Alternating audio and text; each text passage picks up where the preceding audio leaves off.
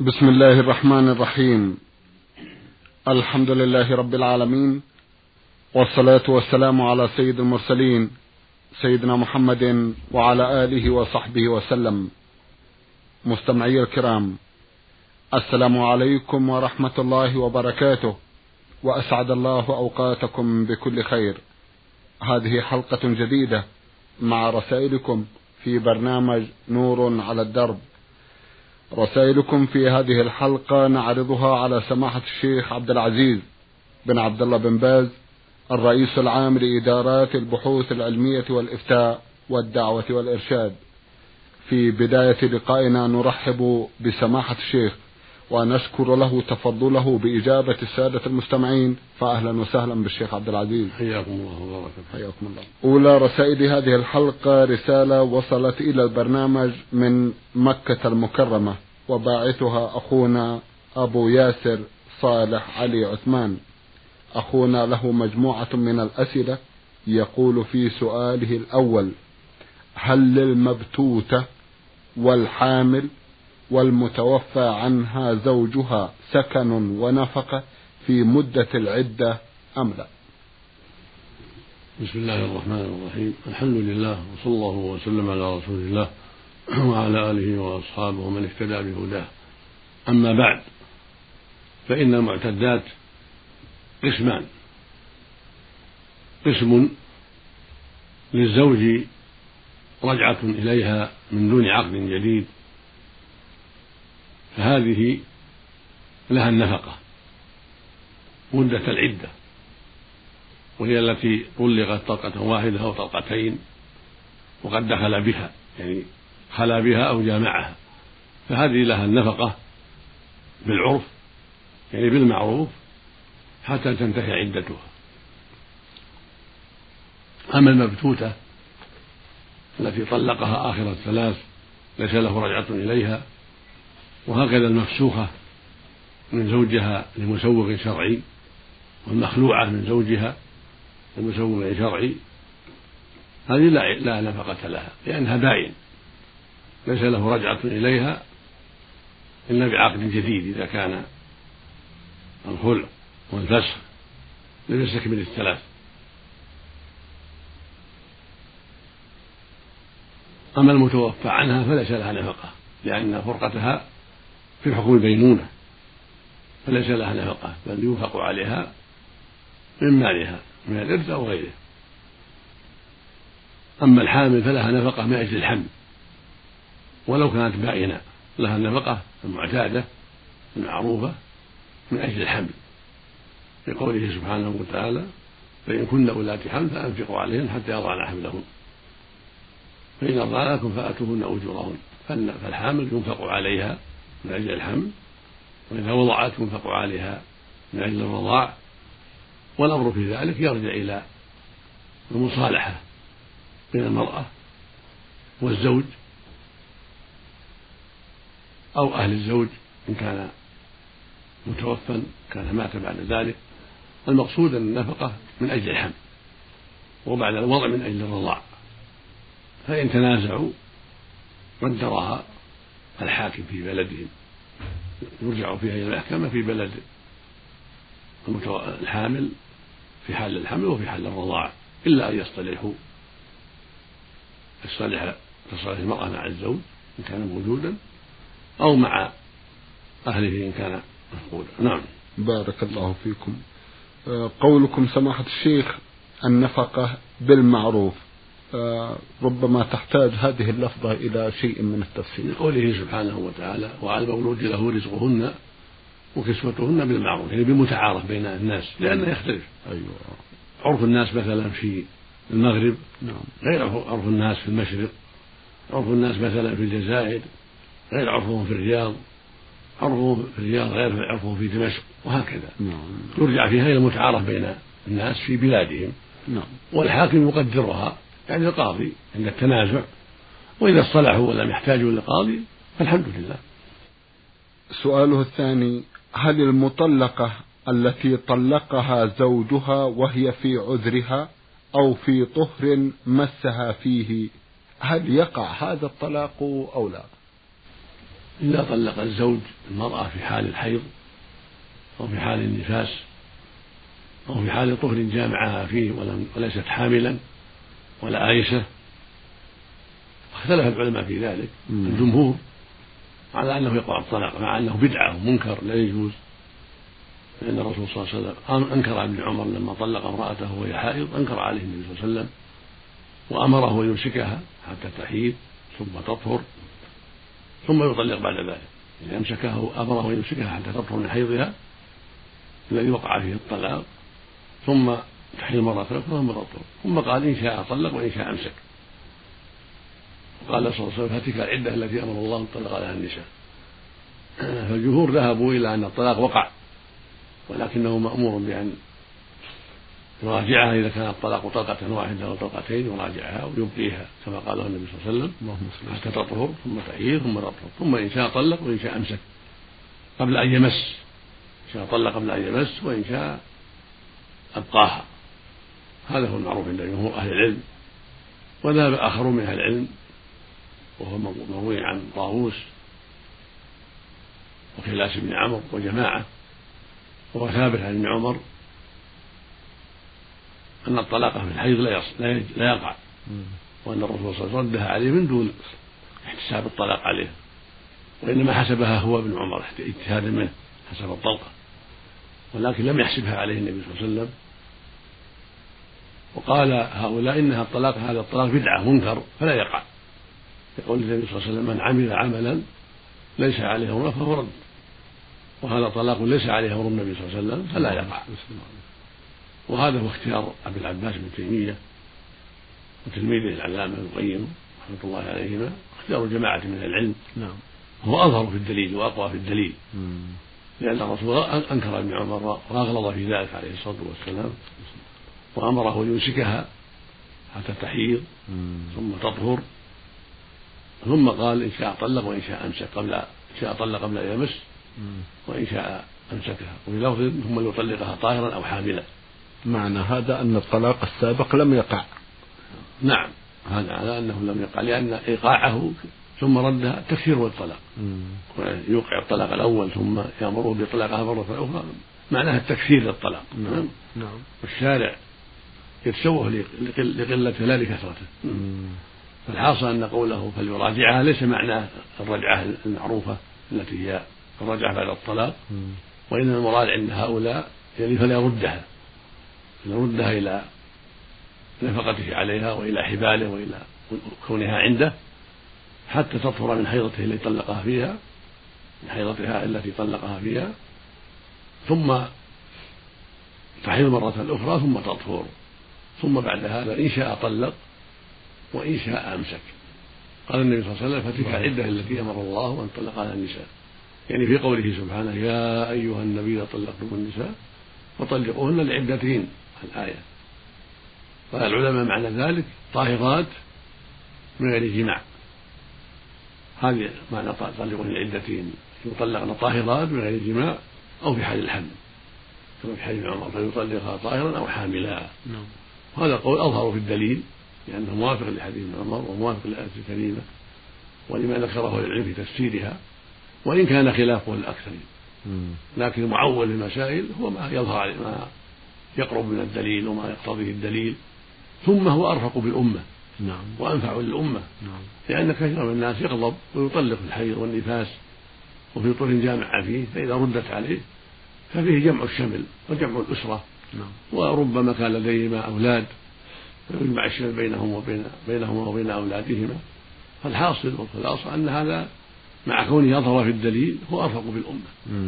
والله يقول سبحانه يريد الله بكم اليسر ويقول جل وعلا وجاهدوا بالله حق جهاده واجتباكم وما جعل عليكم من حرج.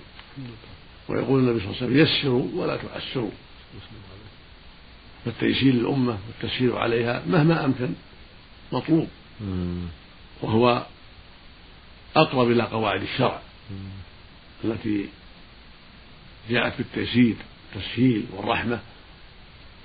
وما أكثر ما يقع الطلاق من الناس في حال الغضب الشديد وفي حال الخير في حال النفاس وفي حال الطهر الذي جامع فيه. ثم يندم الجميع. ففي هذا هذا القول رحمة للأمة نعم. وجمع للشمل نعم. وتيسير للأمور وتقليل للفرقة. ولا يخفى على كل من له أدنى خبرة بأحوال الناس. ما يترتب على الطلاق من شر عظيم في الغالب وفرقة للأولاد مع والديهم وضياع بعض لحل الأولاد ومتاعب كثيرة صحيح. للأب والأم جميعا والأولاد. والله المستعان. نعم. جزاكم الله خيرا ونفع بكم. اللهم المستعان اللهم المستعان يقول أخونا ماذا نقول للذين يرون أن الطلاق لا يقع بمجرد اللفظ به إذا لم يشهد على الطلاق؟ أو إذا لم يشهد على الطلاق شاهد عدل. ويجوز في نظرهم متابعة الحياة الزوجية بما فيها كما لو لم يقع أي شيء. ويعتمدون في فهمهم وحكمهم على قول عطاء رحمه الله تعالى وهو أنه لا يجوز في نكاح ولا طلاق ولا جماع إلا شاهد عدل. الذي عليه أهل العلم أن الطلاق يقع ولو لم يشهد إنما الإشهاد سنة. والله سبحانه وتعالى أخبر عن الطلاق في آيات كثيرات ولم يشترط سبحانه الإشهاد. وهكذا نبيه صلى الله عليه وسلم. وجاء يروى عن عمران بن حصين رضي الله عنه أنه قال أشهد على طلاقها وعلى رجعتها وقال من طلق في غير شهادة طلق في غير السنة. هذا يستدل به ويحتج به على أن المشروع أن يشهد على الطلاق. لأنه قد يطلق وينكر. فإذا أشهد على الطلاق كان عونا له على إثبات الحق وعلى عدم العودة إلى الباطل بإنكار بإنكار الطلاق. فالإشهاد يعينه على أداء الحق ويثبت الحق للمرأة. فالسنة يشهد على الطلاق ويشهد على الرجعة ويحتج على هذا أيضا بقوله سبحانه وتعالى وأشهدوا ذوي عدل منكم وأقيموا الشهادة لله فإن هذا فسر بالشهادة على الطلاق وفسر بالشهادة على الرجعة والآية تحتملهما فيشرع هذا وهذا. يشرع إشهاده على الطلاق ويشرع إشهاده على الرجعة ولكن ليس ذلك بشرط. فالرجعة صحيحة وإن لم يشهد عليها إذا اعترفت بها الزوجة وأسمعها الرجعة في العدة. وكذلك الطلاق يقع وإن لم يشهد لكنه خالف المشروع خالف ما ينبغي. نعم. بارك الله فيكم. إذا قول أولئك خاطئ. نعم. الأظهر خلاف نعم بارك الله فيكم. الرسالة التالية وصلت إلى البرنامج من الجمهورية العربية اليمنية باعثها أخونا محمد عبد الله سعيد اليماني. يسأل عن السؤال المكرر أو عن القضية المكررة سماحة الشيخ وهي أكل الوالد من مهر ابنته والتغالي في المهور من أجل الكسب المادي. هذا السؤال يشمل أمرين أحدهما المغالاة والثاني الأكل من المهر في حق الوالد. والأمران مختلفة مختلفان في الحكم. نعم. أما المغالاة فتكره ولا تنبغي. ينبغي للمسلمين ألا يغالوا. بل ينبغي تسهيل كما جاءت في ذلك الأحاديث والآثار. من الحديث قوله صلى الله عليه وسلم خير الصداق أيسره فينبغي للمؤمن ألا يغالي. وينبغي لأهل المرأة ألا يغالوا قد ثبت عنه صلى الله عليه وسلم أنه قال لمن خطب التمس ولو خاتم من حديد وزوجه لما لم يجد زوجه على أن يعلمها بعض القرآن. فينبغي في هذا ألا يغالي أحدهم هو. والنبي صلى الله عليه وسلم تزوج على خمسمائة.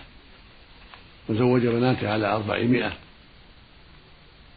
فلو كان التغالي في المهور شرفا وفضلا لكان أولى به النبي صلى الله عليه وسلم وأصحابه. فالمقصود أن التغالي في المهور فيه مفاسد وعواقب لا تحمد فقد يعطل الشباب ويعطل النساء بأسباب التغالي. قد يترتب عليه إحن في النفوس وحقد في النفوس على الزوجة وأهلها. بسبب المغالاة.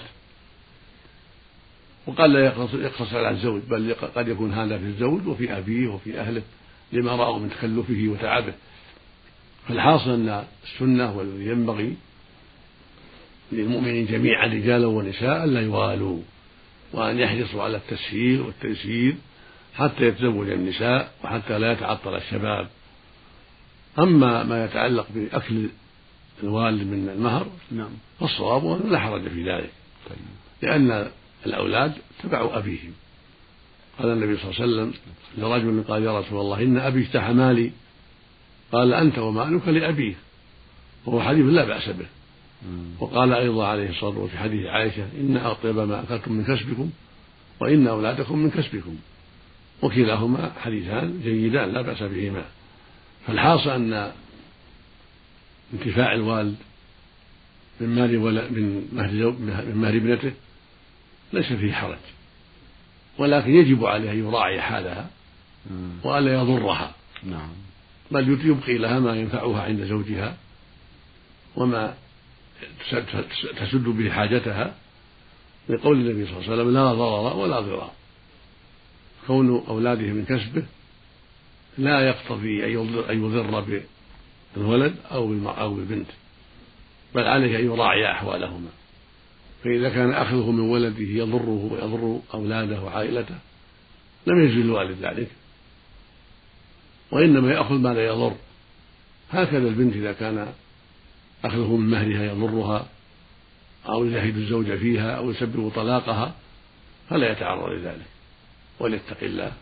ولكن يأخذ من مالها أو من مهرها ما لا يترتب عليه مضرة عليه والله المستعان. نعم. جزاكم الله خيرا. رسالتان سماحة الشيخ يسأل مرسلوها عن الذبح الشرعي. الأولى من الأخ حسن ابن علي من البحرين والثانية من السودان كسلة وباعثها أخونا سليمان مصلح ويسأل عن طريقة ذبح الإبل خاصة وعن التذكية الشرعية. التذكية الشرعية في الإبل والبقر والغنم أن يقطع الذابح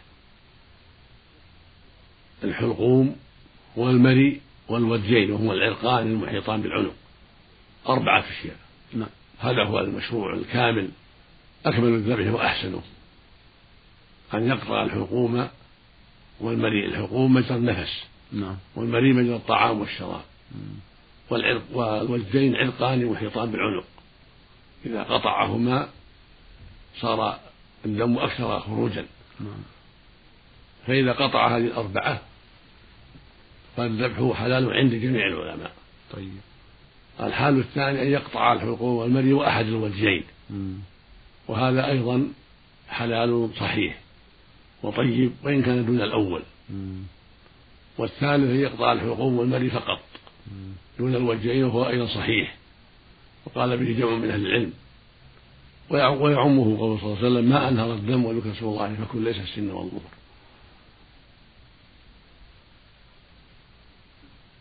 هذا هو المختار في هذه المسألة. نعم. وقال بعض أهل العلم أن الذبح يحل بقطع الوجهين فقط دون الحقوق والمري فيه نظر. نعم. والأقرب والأظهر هو ما تقدم وهي ثلاث صفات. الصفة الأولى الكاملة أن يقطع الأربعة. طيب. الثانية وهي دونها ولكنها جيدة أن يقطع الحقوق والمري وأحد الوجهين. الثالثة أن يقتصر الحقوق والمري دون الوجهين وهذه أيضا ذبحة صحيحة وحاصل بها المقصود. نعم. أما الاقتصار على الوجهين دون الحلقوم والمري أو الوجهين مع الحلقوم أو مع المري ففيه نظر وخلاف. لم يتضح لي وجه ذلك. نعم. بارك الله فيكم. هذا بالنسبة للغنم والبقر لكن ماذا عن الإبل؟ لكن الإبل أيوة. يكون من نحر يطعنها في الوحدة. التي بين أصبع والصدر حتى يقطع الحلقوم والمري والوجهين جميعا. أيوة. وأما البقر والغنم يذبحها ذبحا. طيب. ذبح السكين ذبحا. نعم. نعم. دون طعن نعم. بارك الله فيكم. هل هناك مكان محدد في الرقبة؟ نعم. أيوة. ما بين ال... يعني ما الرقبة كلها محل ذبح.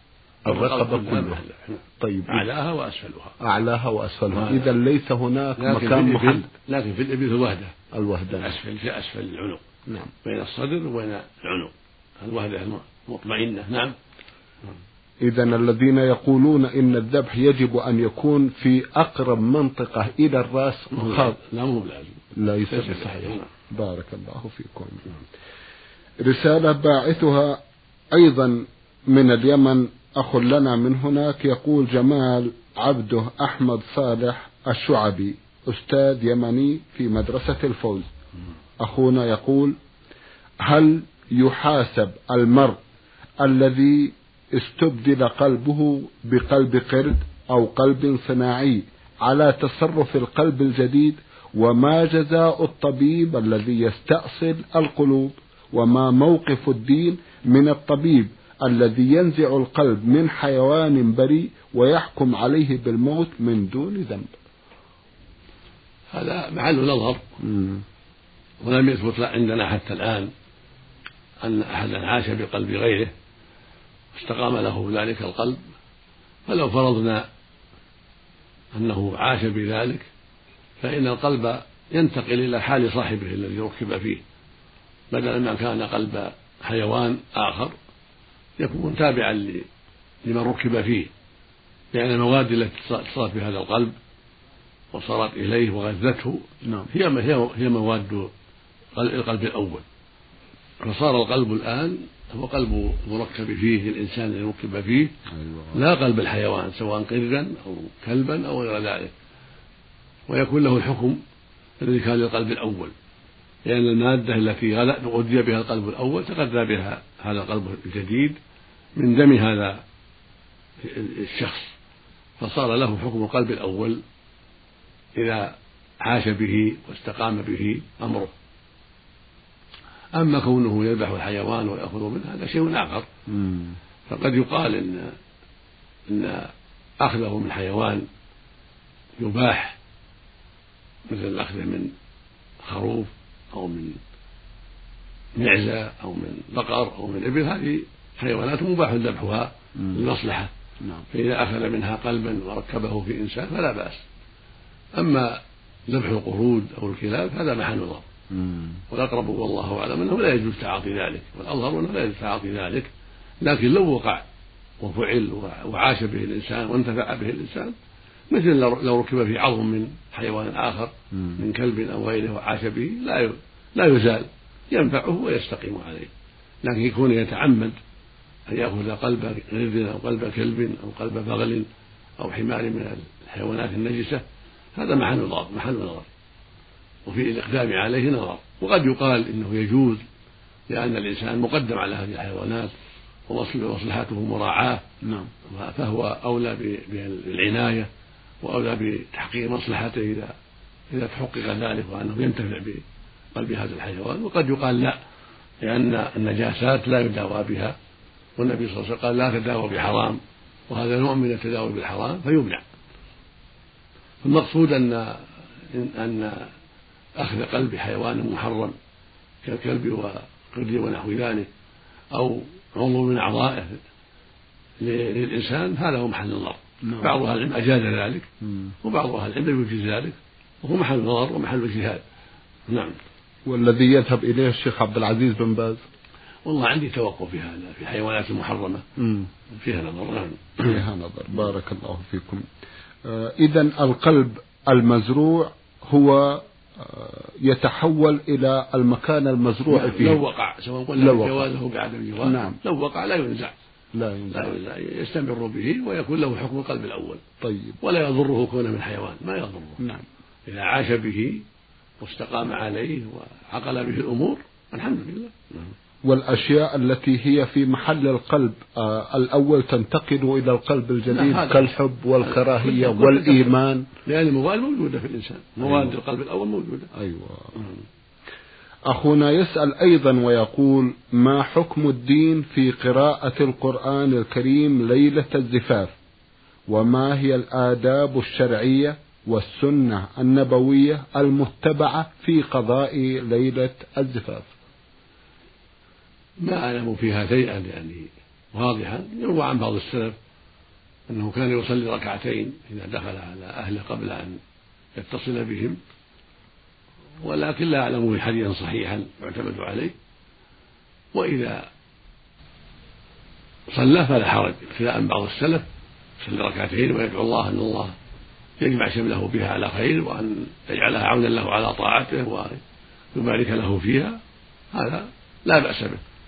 وهو حسن إن شاء الله. وكذلك يستحب له كما جاء في الحديث إذا أخذ بناصيتها أن يقول اللهم إني أسأل خيرها.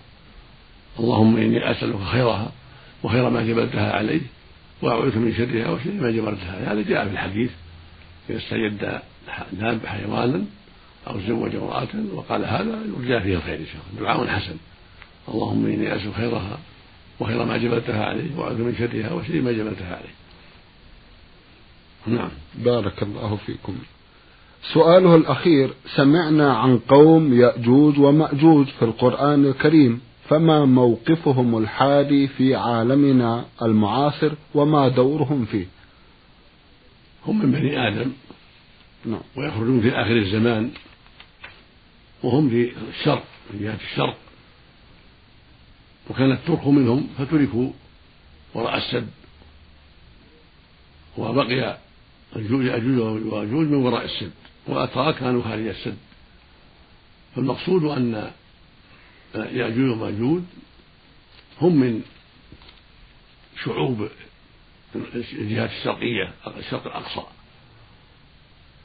والظاهر والله أعلم أنهم في آخر الزمان يخرجون من الصين الشعبية وما حولها لأنهم تركوا هناك.